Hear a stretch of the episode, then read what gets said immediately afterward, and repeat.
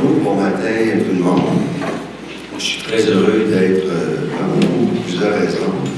La première, c'est que j'ai bien vu que la très grande majorité des gens ici ont assisté à la première rencontre, ce qui fait que ça va nous permettre, sur le plan de cheminement, d'aller un peu plus en, en profondeur comme tel. Ça, je trouve ça sympathique. Deuxièmement, nous, comme chercheurs, c'est toujours intéressant de pouvoir euh, revenir au plancher des vaches et euh, partager, partager avec les gens milieu, les, euh, les intervenants, les professeurs, bref, ceux et celles qui sont en contact direct et quotidien avec les étudiants.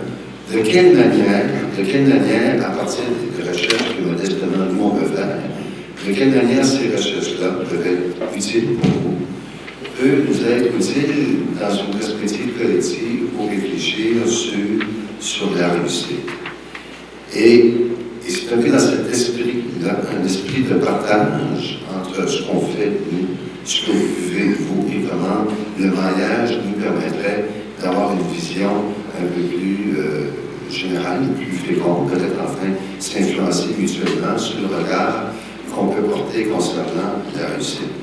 Et la, la troisième raison, c'est peut-être la plus commune pour moi, c'est que on désacralise la notion d'expert, c'est-à-dire ces grands chercheurs, ces grands prêtres qui nous viennent de l'au-delà, annoncer la bonne nouvelle euh, et euh, en fait, euh, un peu, en quelque sorte, tracer des balises à partir de paramètres scientifiques, ça, fait austère. Et, et, surtout que dans ce contexte-ci, présentement, ben justement, je suis pas plus expert que vous. C'est-à-dire que j'apporte j'apporte les informations que j'ai, mais ces informations-là, par la suite, il y a un processus de réappropriation par le milieu qui doit, qui être fait. Alors, donc, ça me, rend la vie un peu commode, parce qu'aujourd'hui, comme vous, je ne suis pas un expert. D'ailleurs, vous savez, une petite blague en passant, il y avait un chanteur Léo Ferré qui avait chanté une chanson, il disait Les experts avaient trouvé ce qu'il y avait au fond du vase, il n'y avait qu'un peu de vase. Et autrement, autrement, pour ceux et celles qui ont encore des, des sur la question des experts, bien, euh, je ne sais pas si je vous ai conté cette anecdote-là la dernière fois. Le, sénateur Jean Québec, qui, euh, un peu plus jeune, avait fait un livre sur le tiers-monde et il y avait une recension de son volume euh, par Pierre Nadeau, qui était journaliste à ce moment-là à Radio-Canada. Et puis, une entrevue avec lui. Et euh, Pierre Nadeau avait eu ce commentaire assassin en lui disant Écoutez, j'ai lu votre livre, c'est intéressant, un bon livre hein, qui traite bien de la question du tiers-monde, mais on voit que ça n'a pas été écrit par la plume d'un expert. Alors, Jean Québert répond Oui, c'est tout à fait juste. Euh, c'est pas un expert qui écrit ce livre-là, ce n'est que moi. D'ailleurs, quand on a vu ce que les experts ont fait avec le tiers-monde, on s'est dit qu'il est grand temps que les innocents s'en occupent. Alors, vous voyez, c'est un peu dans, dans cet esprit-là qu'aujourd'hui, euh, on va établir des règles de partage sur euh, la réflexion à conduire concernant les paramètres d'intervention. C'est en intégrant, je vous explique tout de suite le contexte, de quelle manière, de quelle manière nous ont été élaborés comme tel c'est que lorsque a fait une, une recherche à trois cégeps, il y avait le cégep, justement, le cégep de Gaspé, il y avait le cégep de Sainte-Foy et le cégep du Montréal. Et euh, à travers les résultats de ces recherches-là, on s'est dit, est-ce qu'il n'y aurait pas une manière d'ouvrir la réflexion, parce que c'est une chose que de documenter la réalité des, euh, collégiens, c'est autre chose de voir de quelle manière on peut intervenir sur cette question-là, hein, sont les clés qu'on a. Alors, on s'est dit, dans les trois, euh, dans les trois cégeps, on va réunir des intervenants, on va réunir des, gens pour réfléchir sur les paramètres d'intervention. Alors, si on avait, à partir de nos résultats de recherche à trois cégeps, qui portaient donc sur la réussite scolaire et principalement les facteurs sociaux qui agissent sur le parcours scolaire des étudiants, alors, si on avait à intervenir, ce serait quoi les priorités? Comment on comprendrait ça? Alors là, on a vécu vraiment, vraiment, vraiment une belle expérience.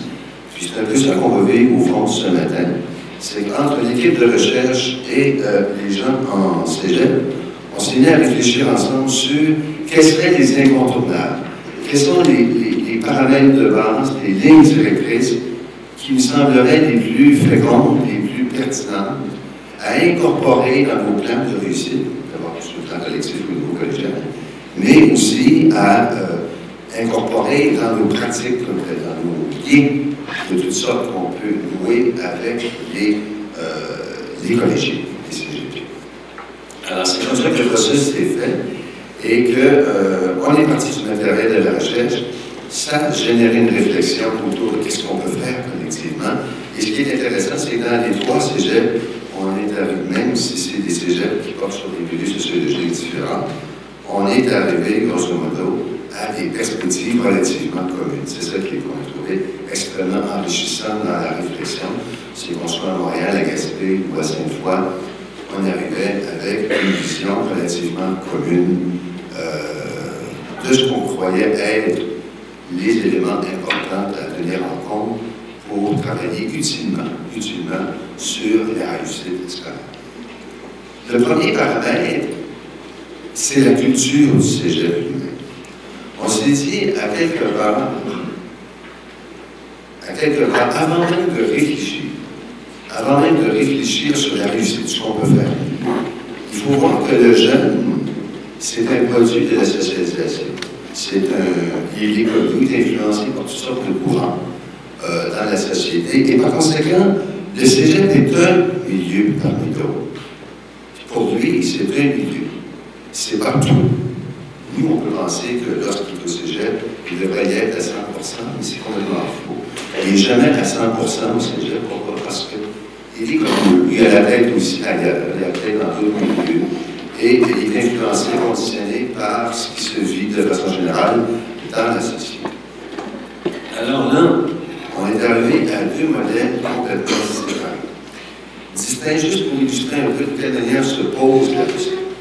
Imaginons scénario 1. Un cégep inodore incolore sans saveur, où l'étudiant arrive le matin, va porter ses vêtements dans sa classe, et il transite comme ça, du matin au soir, d'une classe à l'autre.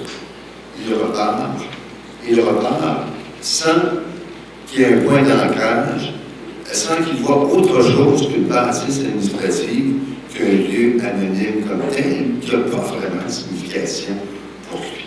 Hein? Scénario 1. Ce jeune-là qui fait ça, il y a ce jeune-là qui évolue dans ce type de milieu-là. Il y a fort à parier qu'il puisse être davantage influencé par l'extérieur, par la publicité, par le monde de la consommation, par le monde du divertissement, en fait, tout ce qui peut solliciter et qui nous sollicite aussi comme citoyen euh, une personne dans la société. En je suis en train de vous dire que si cette boîte-là, qui s'appelle le cégep, ne tient pas un discours, ne valorise pas collectivement la réussite scolaire, bien nécessairement le jeune, lui, il va être en proie aux influences externes, aux influences extérieures du cégep comme. A contrario, un cégep où il est clair dans l'esprit du monde et un peu comme l'atmosphère quand le jeune rentre dans le cégep, imaginons qu'il sent que ça respire l'intérêt pour le savoir, pour le monde de la connaissance. C'est un lieu intéressant, c'est un lieu stimulant, c'est un lieu où il se projette individuellement dans l'avenir, où il est content d'être ici. Il y a un sentiment d'appartenance collective de faire partie d'un groupe dans la société pour qui le savoir, c'est quelque chose, pour qui le savoir, c'est important. Alors là, attention, sacrée différence. Ce qui veut dire que même des jeunes qui sont à risque de décrochage scolaire pourraient, en quelque sorte, voyez, progressivement bénéficier, bénéficier de cet environnement général qui serait plus propice à la réussite scolaire. Je dis ça parce qu'ayant visité plusieurs cégeps, euh, les cégeps sont très, très différents entre eux. Et il y en a, c'est vrai qu'ils ont peu d'éléments de stimulation collective pour les étudiants, alors que d'autres, à l'inverse, investissent beaucoup. Et je pense à un cégep, entre autres, où euh, c'est Saint-Jérôme à Montréal. Euh, j'avais été comme ça faire une conférence, mais au-delà de la conférence, j'arrive au cégep, puis d'abord, il y avait des banderoles partout, un quatre coins du, du terrain, du cégep, qui disaient, au fond, le savoir, c'est important, le savoir, c'est quelque chose de significatif. Tu rentrais dans le cégep, puis il y avait toutes sortes d'écrits sur des murs. Et entre autres, j'avais lu une phrase qui était répétée un peu partout, ce qui était ceci, c'est que réussir, réussir, c'est d'aller au bout de tes rêves. Alors moi, je me mettais à la place du jeune qui rentre, là. Tu peu sur leur pays, puis sa sa gomme, ça, puis bon, il arrive euh, dans son errance existentielle coutumière du, secondaire, là, regarde ça. Alors là, s'il tombe dans un milieu où ça respire, où il y a une atmosphère collective qui, qui valorise d'être là, et qui lui donne un sens collectif, être là, et c'est pas pareil. C'est pas pareil du tout. Sans compter, gars, là, je ne sais pas si j'en ai parlé la, dernière fois, là, vraiment, un petit gars comme ça, euh, qui arrive secondaire, qui, pour le chercheur que je suis, trois quatre facteurs de risque cumulés ensemble, et puis qui, euh, arrive le lundi matin, 8 heures, c'est le premier cours, et puis qui là, bien, il y a un professeur qui lit son plan de cours. Hein, tu les plans de cours? Entre ceux et celles qui, euh, qui ont des doutes sur ça, j'en ai un pas long, je vais lire un. Deux, hein? Je vois tout de suite la réaction, c'est Alors, imaginez, nous, on est intéressés pas à savoir. Petit gars, la petite fille qui n'est pas intéressée par tout, là. 8 heures du matin, dans le cours. Ça dure deux heures, cette affaire-là. Il va à un autre cours à 10 heures. Plein de cours. Dans un autre cours. Heureusement, il va manger.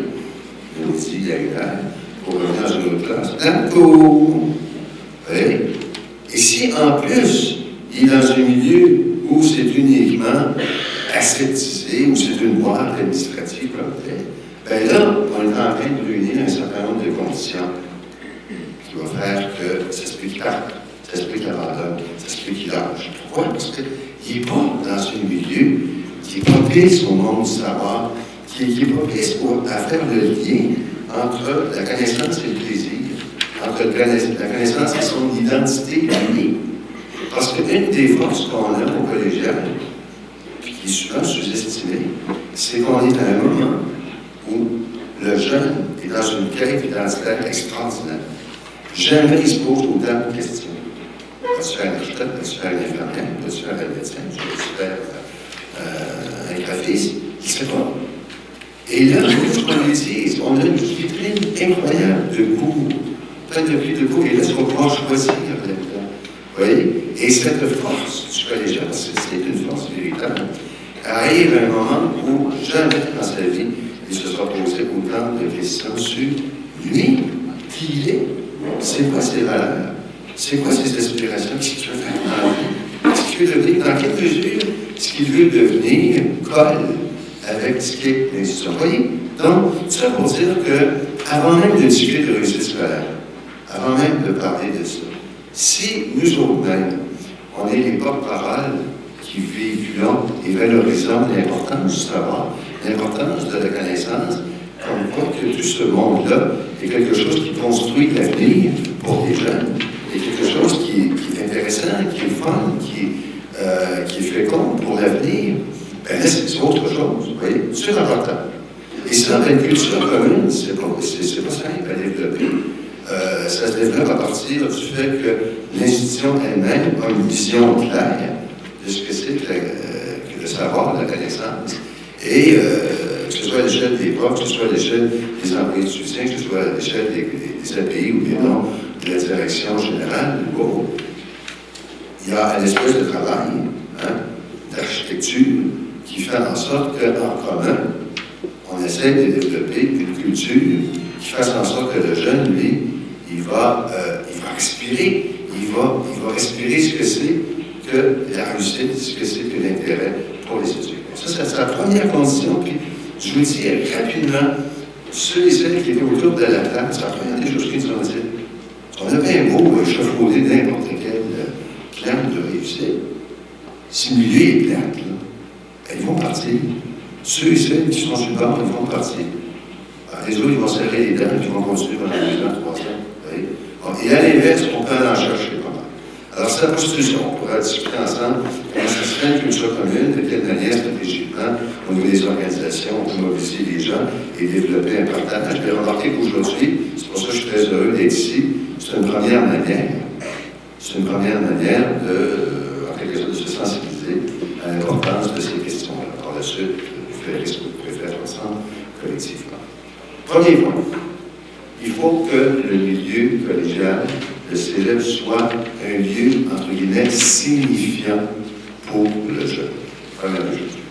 Parce qu'il y a assez de contre-discours liés à la consommation et au divertissement qui éloignent le jeune du savoir. Ben, euh, je peux vous dire que euh, c'est pas, pas du tout contre-indiqué que nous, on montre qu'on a des valeurs, des valeurs collectives, et qu'on les fasse savoir. Première des choses. Deuxième des paramètres, c'est toute la question de l'adaptation du jeune à la vie du cégep. Quand arrive, ce jeune-là, il arrive euh, dans des conditions, euh, c'est pas école secondaire qui était, mais il y a des endroits où je me rappelle quand on a fait des focus avec les étudiants, il y a des jeunes qui disent Ah, nous, au secondaire, on n'a rien d'appris. On n'a rien, on n'a pas souvenance de ce qu'on a appris. Et surtout, ce qui est plus compliqué un peu pour nous, qui avons collégial, c'est que les jeunes n'ont pas développé ce qu'on appelle des mécanismes d'apprentissage et des façons d'apprendre. Alors que le premier jour qu'ils mettent les pieds au cégep, on leur demande d'être autonomes sur le plan intellectuel. Hein? Mais ils n'ont pas appris à être autonomes. En fait, de façon générale, au secondaire, c'est pas là qu'ils ont le plan. Donc, là, tout de suite, il y a, un passage, il y a une marche qui, parfois, peut être très, très. Ça, c'est indépendamment de toute la discussion qu'on peut avoir entre les contenus qui sont donnés au niveau secondaire et en quoi ces contenus-là sont suffisants et euh, qui créent, un, je dirais, un, un, soutien pour la suite des choses à travers nos cours. Bon. Indépendamment de ça, il y a le fait que le jeune n'a pas appris généralement à être autonome au secondaire. Il est tout de suite important, il faut qu'il le soit, un enseignement supérieur, de suite autonome. C'est pour ça qu'en première session, en première session, il y en a qui prennent une sacrée débarque. Hein? On s'en est parlé euh, la première fois qu'on s'est vu. En première session, il y a aussi ceux et celles qui vivent le phénomène de triple adaptation, euh, comme par exemple, euh, qui consiste à, à passer du secondaire au collégial, première adaptation, à passer parfois de la campagne à la ville, hein, pour ceux et celles qui quittent la campagne pour aller étudier en ville.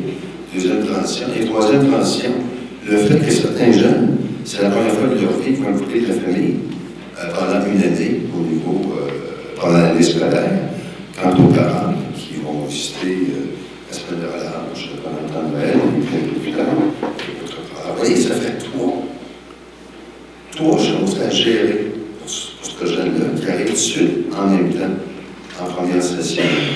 Trois, trois dimensions qui, en quelque sorte, peuvent peser sur la suite des choses. Hein?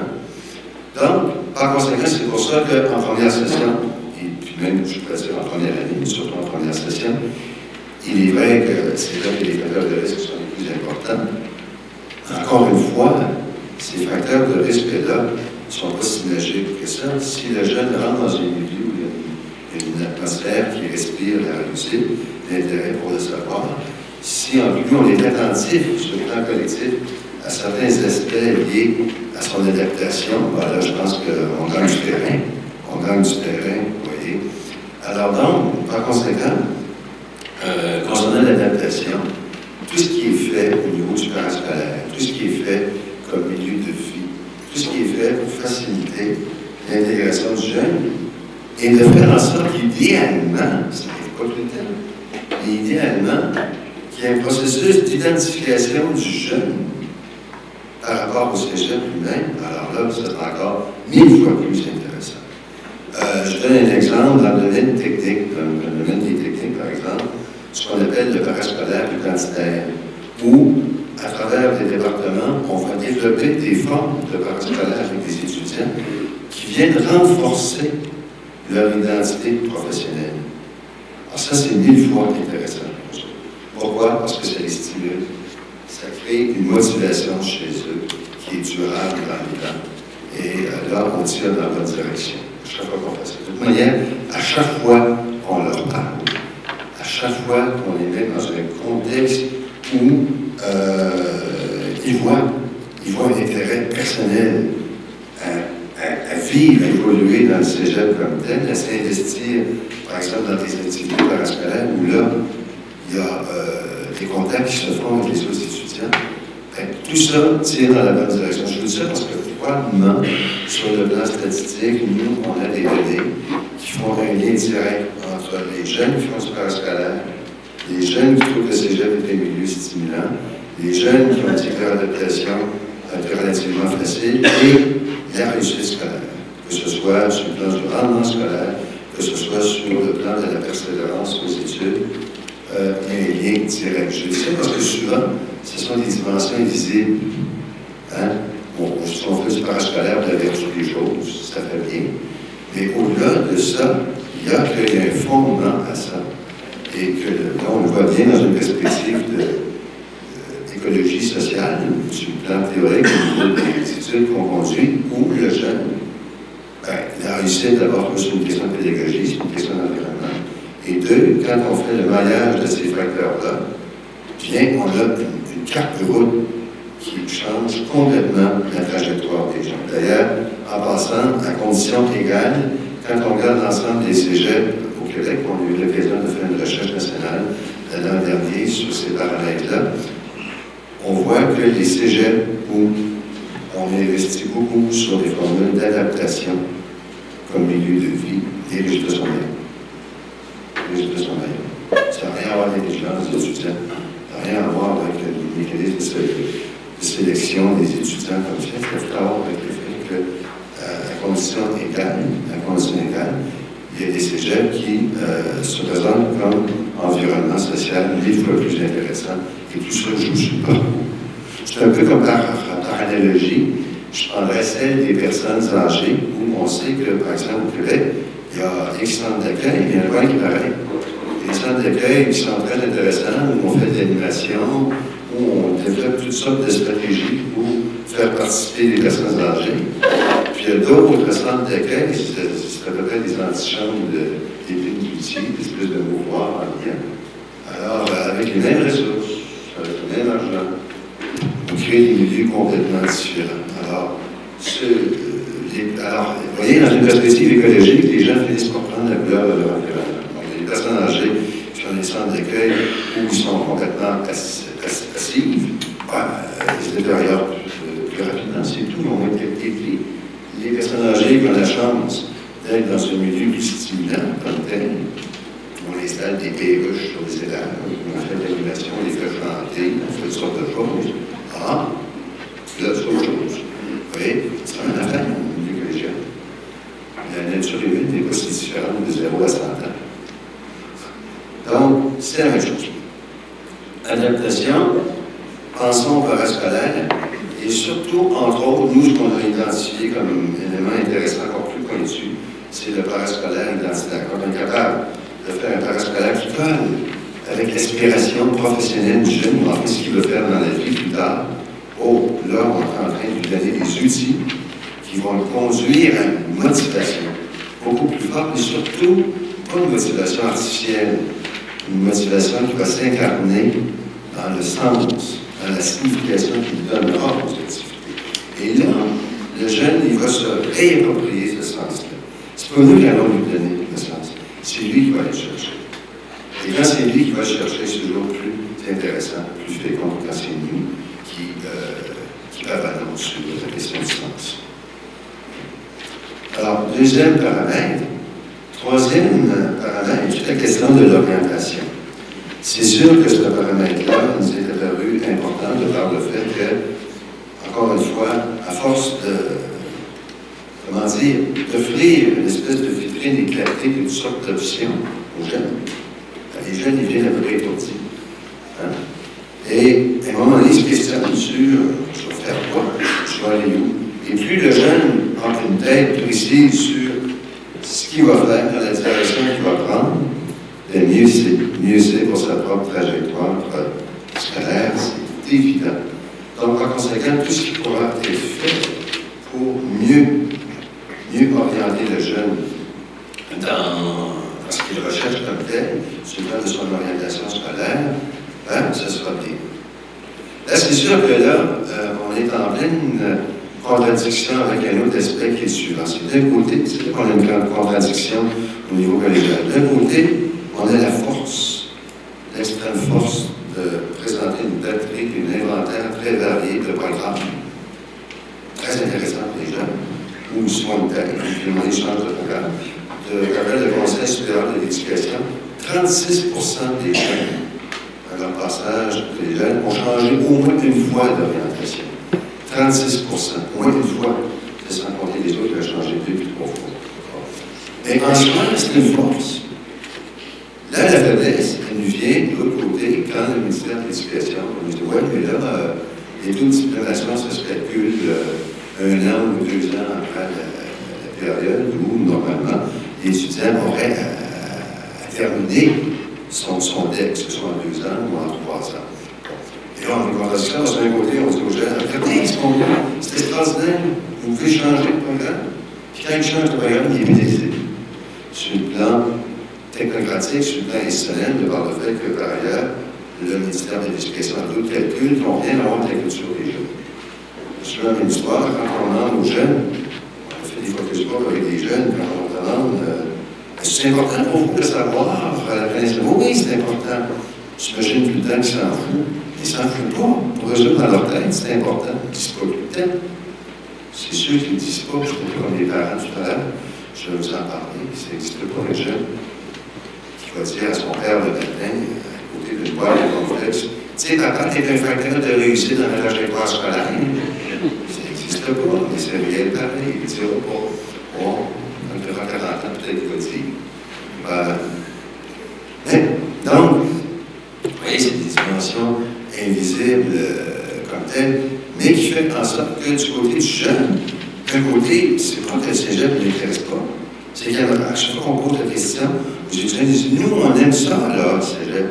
On a rester 4 ans, 5 ans, 6 ans. On trouve ça bien de faire ça en 2 ans, en 3 ans. Il y a tellement ça qui veulent rester.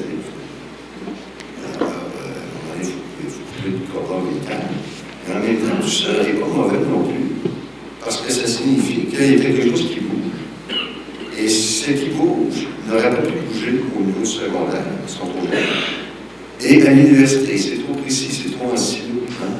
dans l'économie, puis dans la médecine, puis dans dans ce c'est autre chose. Donc, c'est pour ça que cette force du milieu collégial, il faut prendre conscience qu'elle est appuyée sur une faiblesse institutionnelle, sorte qu'ils sont obligés de terminer assez rapidement leur parcours scolaire. pour revenir sur la question de l'orientation, oui, c'est vrai que tout ce qui peut être fait, tout ce qui peut être fait pour les motiver à cheminer rapidement possible sur ce qu'ils veulent faire, leur projet d'orientation, et ça, ça va jouer sur la suite des choses. Parce qu'encore une fois, sauf exception, ça n'existe pas un jeune qui n'est pas assez intelligent pour faire un deck. Ça n'existe pas. Alors, qu'est-ce qui existe? Il existe un manque d'intérêt, un manque de motivation, des conditions sociales, vous voyez, et un système de valeurs qui tantôt éloigne, tantôt rapproche de l'éducation. Les enjeux, sont là, sont pas ailleurs. Ils ne sont pas sur le plan sont sur le plan de motivation. Ça peut arriver quelquefois, pas certaines exceptions, qu'un jeune n'a pas les aptitudes pour faire une technique très précise, mais c'est très, très, très rarissime. Et la question de fond n'est pas là. La question de fond, essentiellement, une question de conscience sociale et de motivation. Donc, l'orientation. Ça, c'est le troisième paramètre. Le quatrième paramètre, c'est la question du travail rémunéré. Et là, ça va rendre plus bon, s'attendre un peu sur cette dimension-là. Euh, J'en avais parlé la dernière fois. C'est toujours la même chose, toujours un peu stupéfiant cette question-là. Imaginons, pas imaginons, c'est les faits, qu'en 1975, il y avait 17% d'étudiants qui travaillaient en même temps qu'étudiaient. En 1980, ça a grimpé à 34% Au tournant de l'année 2000, ça approchait de 70 maintenant c'est rendu 72 Alors, 7 étudiants sur 10, garçons comme filles, travaillent en même temps qu'ils étudient à temps.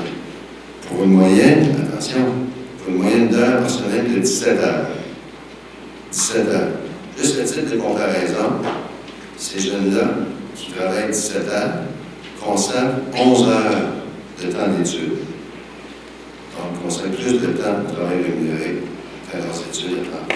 Pourtant, on se dit bien que leur premier job, c'est d'être étudié. Et si on calcule aussi le temps qui passe en classe, 23, 25, 28 heures, 30 heures par semaine, dépendamment des scénarios, grosso modo, on arrive à une moyenne d'heures de 50, 55 heures pour les étudiants qui travaillent en même temps qu'ils étudient. 50, 55 heures, c'est travail les loisirs, c'est travail les sorties, c'est avant de manger, c'est avant de dormir. 50, 55 heures, c'est pas pour rien qu'ils ont des hontes. C'est pas pour rien qu'ils sont parfois pas indulgents pour les voisins qui arrivent en retard en classe, c'est quelque chose qui plus leur temps, des horaires ministériels. Euh, c'est incroyable. Je ne sais pas si vous l'avez compté, la dernière fois, on a une étudiante qui, en classe, euh, ni blagueuse, ni, euh, ni sérieuse, elle dit, euh, fille, elle a 17 ans, elle dit Oh, hier soir, j'ai parlé sérieusement à mon chum. Ah oui. Puis j'ai dit, là, nous, là, toi et moi, là, on va se rencontrer sérieusement. On va vraiment être ensemble sérieusement et pas avant 65 ans. Pas d'erreur. Je suis là, c'est pas possible. C'est pas ça que j'aurais une vie professionnelle active. Un peu. Mais euh, je dire que derrière sa blague, il y avait ce syndrome du rapport au temps qui a complètement changé chez les jeunes. Vous savez qu'avant, les jeunes dormaient 8 heures par nuit. Là, c'est rendu à 7h15. On a perdu 45 minutes. Place que ce 45 minutes-là est allé, vous pensez, à des activités, comme le travail rémunéré. Hein? Oui, donc, et comme les jeunes adhèrent à une pensée productiviste, c'est normal de faire ces heures-là.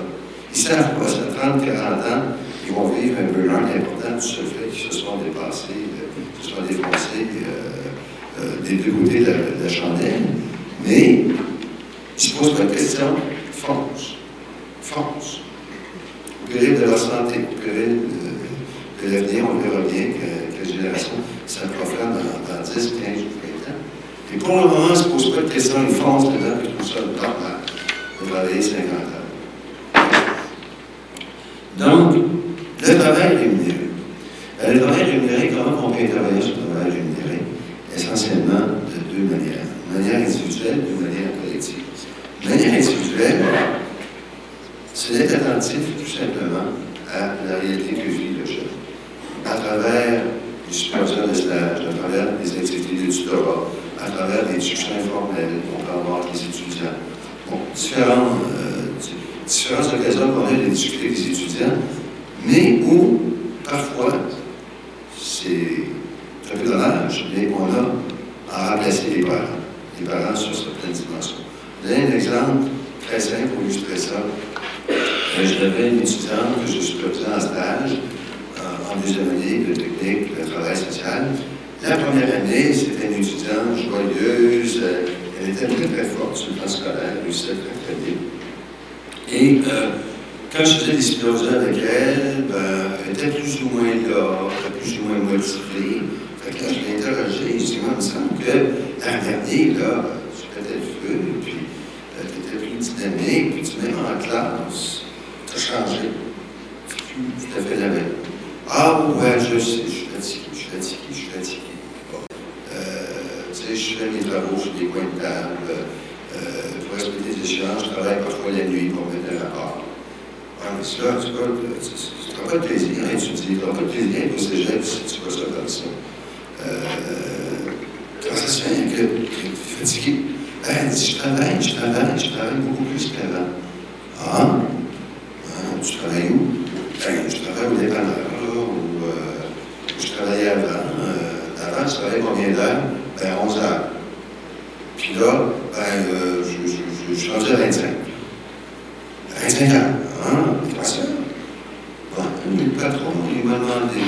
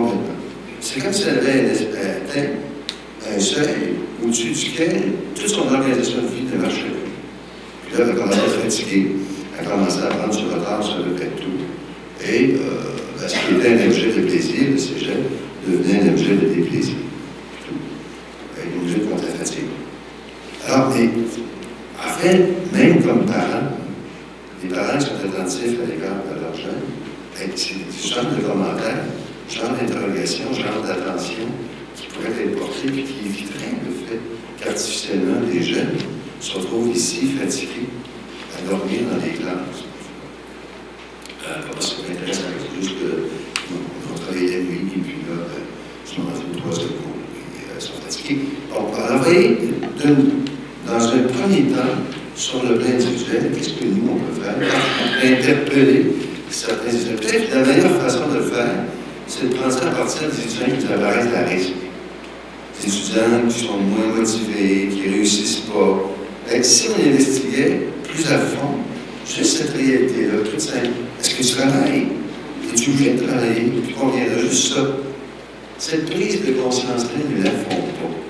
Surtout en première session. En première session, ils ne la pas du tout. Ils commencent à la faire, même pas après la première année, c'est la, la deuxième année commence véritablement à se faire une tête sur ça. Prendre conscience qu'ils font droit devant eux.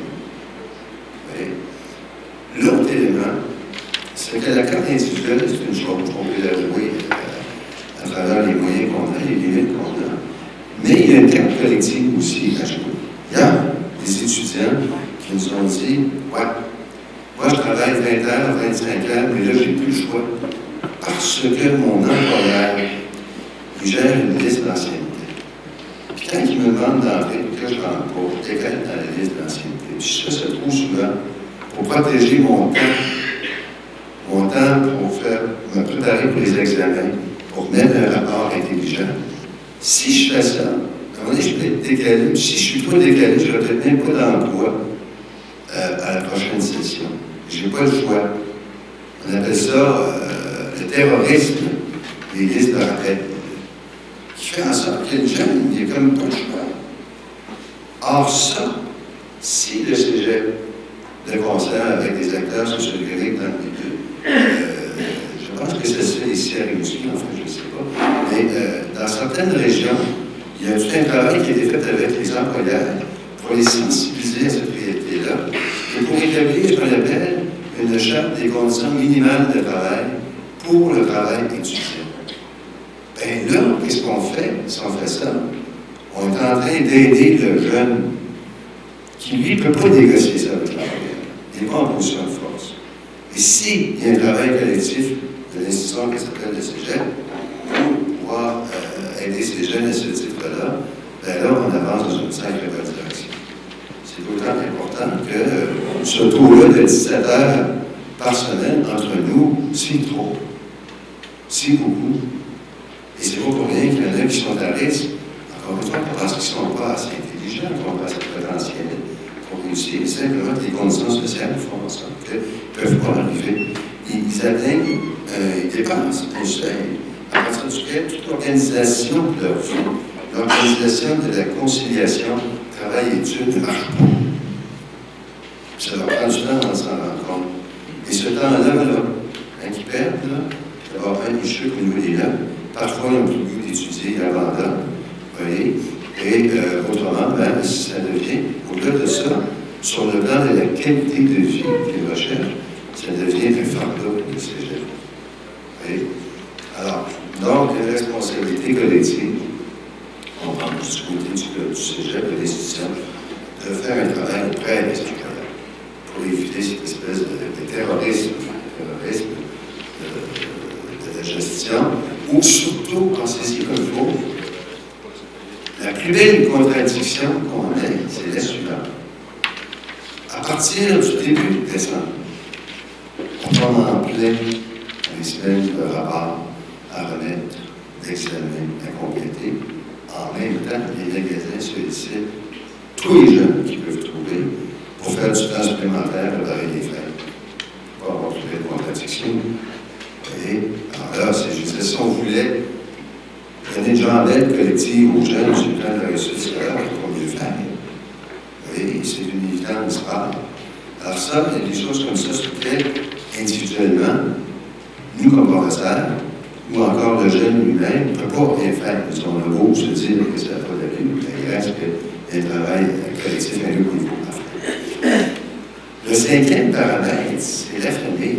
On s'est rendu compte, nous, que de différentes manières, la famille comptait dans la réussite scolaire. C'est-à-dire que des aspects comme le, soutien moral, le soutien financier, l'accompagnement et la valorisation du jeune dans ce qu'il fait comme programme d'études. Euh, L'attention qui est portée par les parents sur ce que le jeune vit.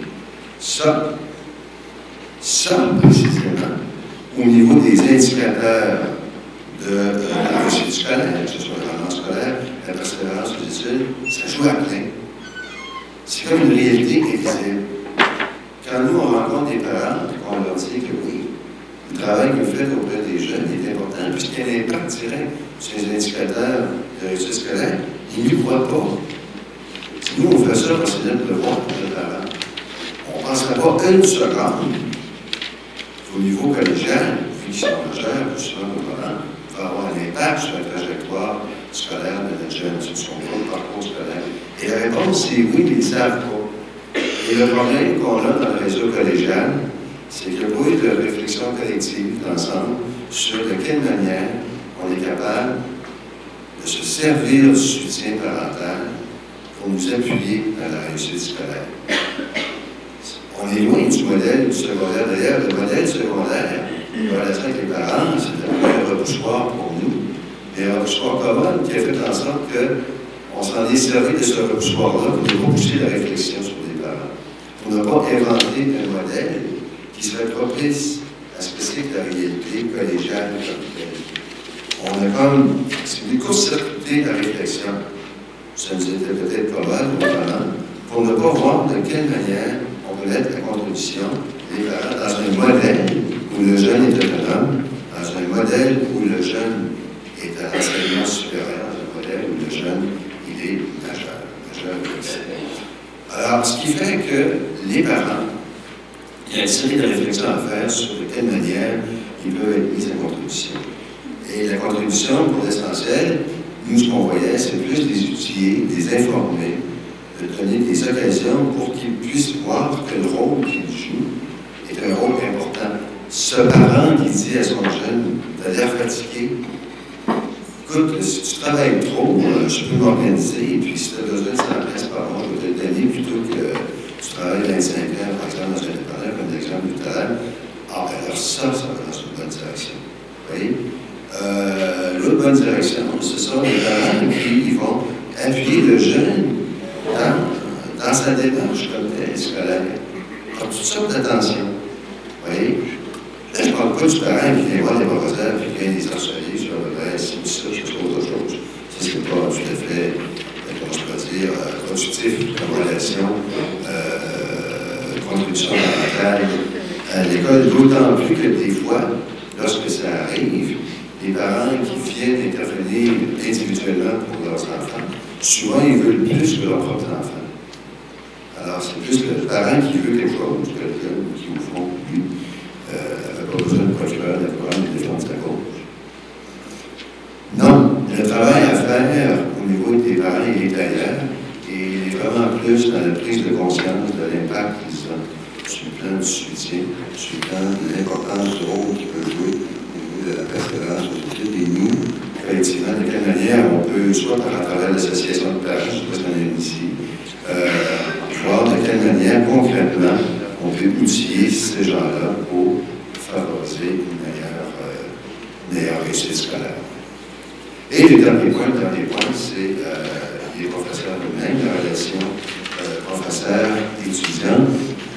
Je l'ai peut-être évoqué la dernière fois, mais c'est vrai que, comme le, le rappelait Marie-Michel, ça a bougé beaucoup devant le fait qu'on vieillit, puis les jeunes qu'on a, et sur le plan générationnel, il y a une quant au système de valeurs, à la réalité sociale, à la manière qu'ils ont d'entrevoir le savoir.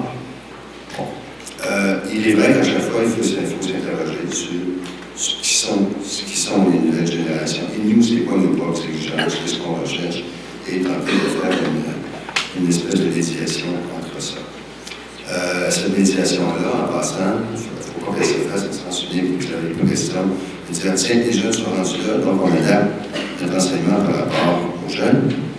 Euh, on ferait fausse route si on faisait ça.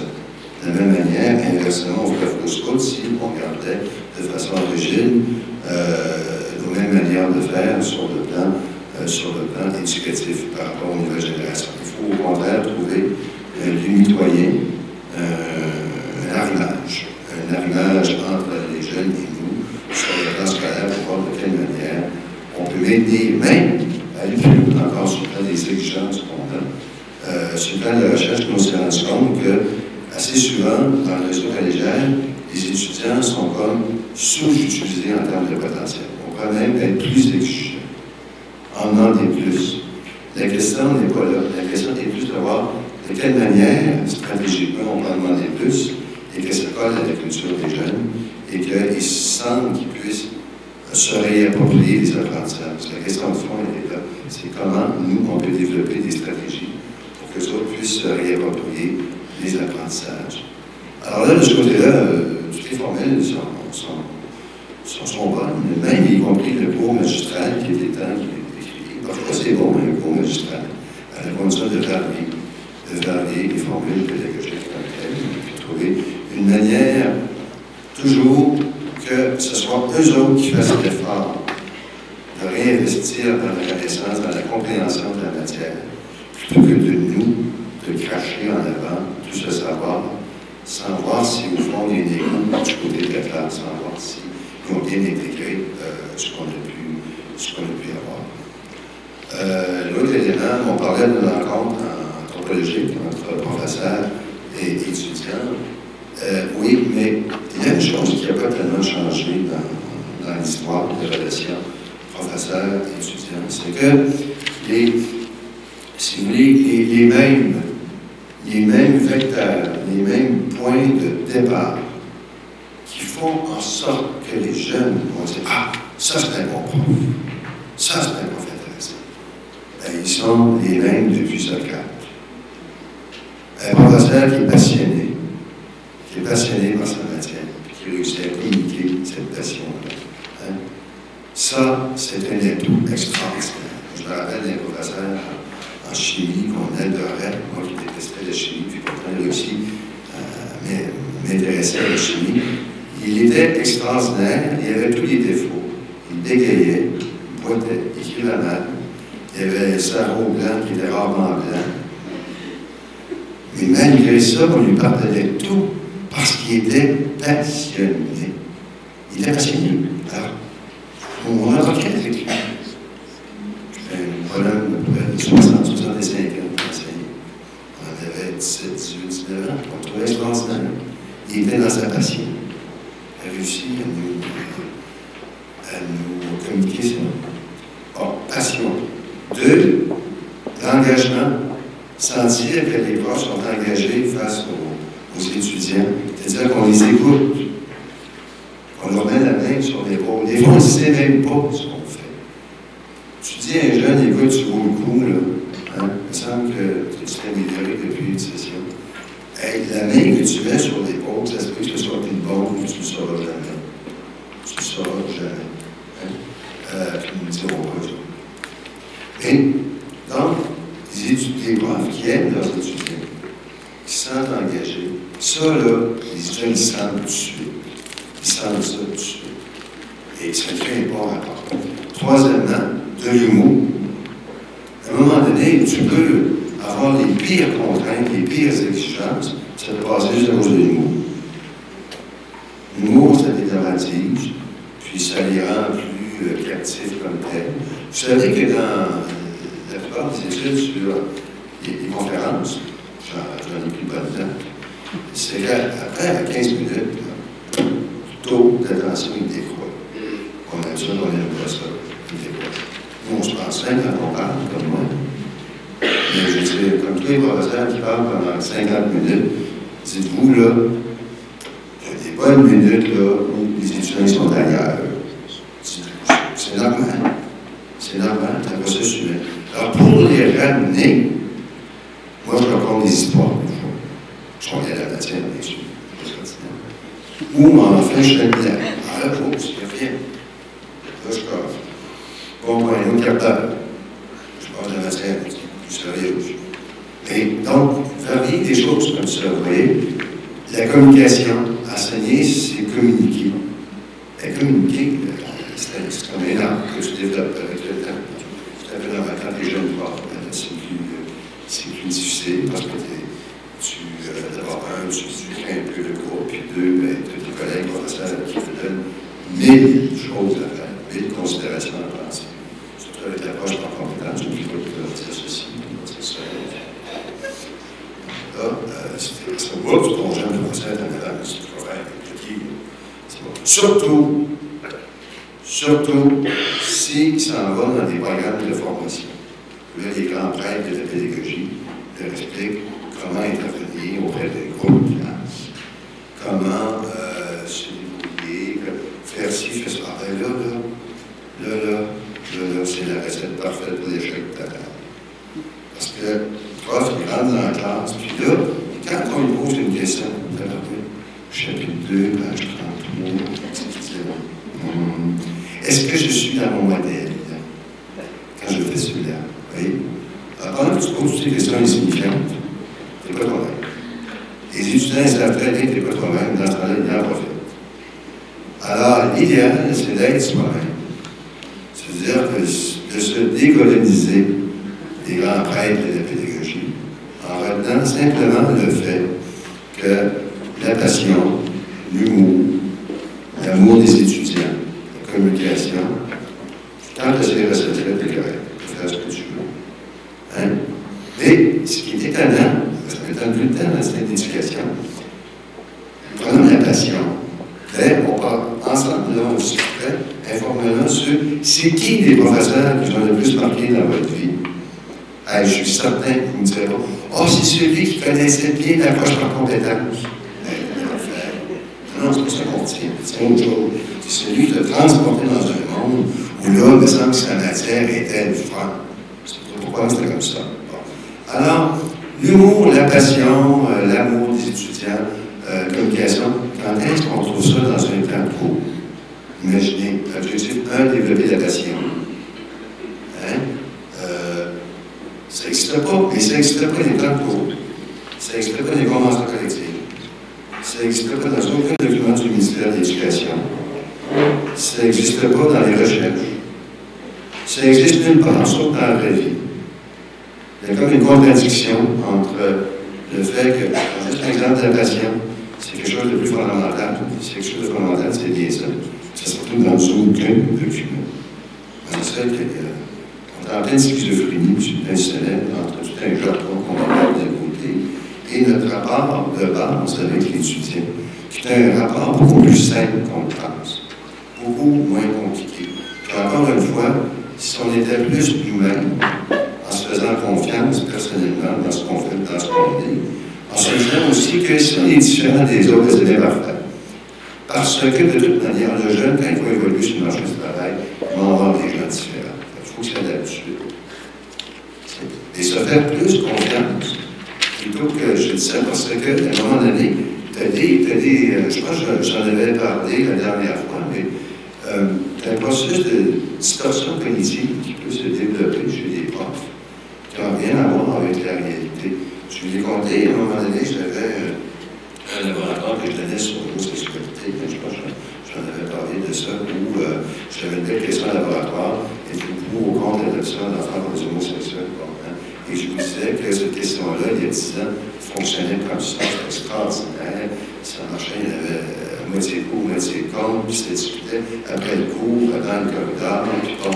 Puis avec le temps, avec le temps, euh, comme vous avez fait, le temps du avoir de passion quelqu'un, il a une semble qui était moins intéressé, était moins intéressé à cette question. Alors là, je me suis dit, fouillé, tu sais. Comment je serais peut-être bien là, je suis un programme de formation en pédagogie. Peut-être que je suis rendu trop vieux. Hein? Je ne sais pas trop. Alors, j'imagine une sorte d'affaire, serait le soir avec un certain nombre de distorsions cognitives. Complètement stérile. Où je n'avais pas vu, sur le plan sociologique, que cette question-là, cette question-là, finalement, d'acceptation ou non des, euh, de l'adoption d'enfants homosexuels, c'est une question sociale qui a été réglée sur le plan générationnel. Ce sont les enfants des chats des lois. Pour eux, cette question-là est réglée depuis longtemps. Nous, je continuais comme prédicateur, j'essayais d'en mettre un peu plus, puis même je faisais des triomphes d'animation. Il n'y a rien. Il n'y a rien comme moi, je dis ça. Alors, jusqu'au jour où il y a un, un grand slack qui rentre dans la classe, des boutons. Puis là, euh, il rentre, puis il regarde sur le tableau, euh, c'est marqué êtes-vous pour ou contre Êtes-vous pour ou contre l'adoption d'enfants par des homosexuels Là, je me suis dit, si il dit ça, c'est bon, parce que ça va me permettre de voir qu'une phrase, c'est un sujet, un verbe, un complément. Je vous laisse ça. Et là, on regarde ça, on dit, ah, et c'est ça votre question d'avoir quoi? Ah c'est ça. Hein? Patron, je suis malheureuse, la fois, il n'y en avait pas. Avez-vous d'autres questions ce matin? Il n'y en a pas d'autres. Alors là, c'est pour ça que, vous voyez, cette situation cognitive, c'était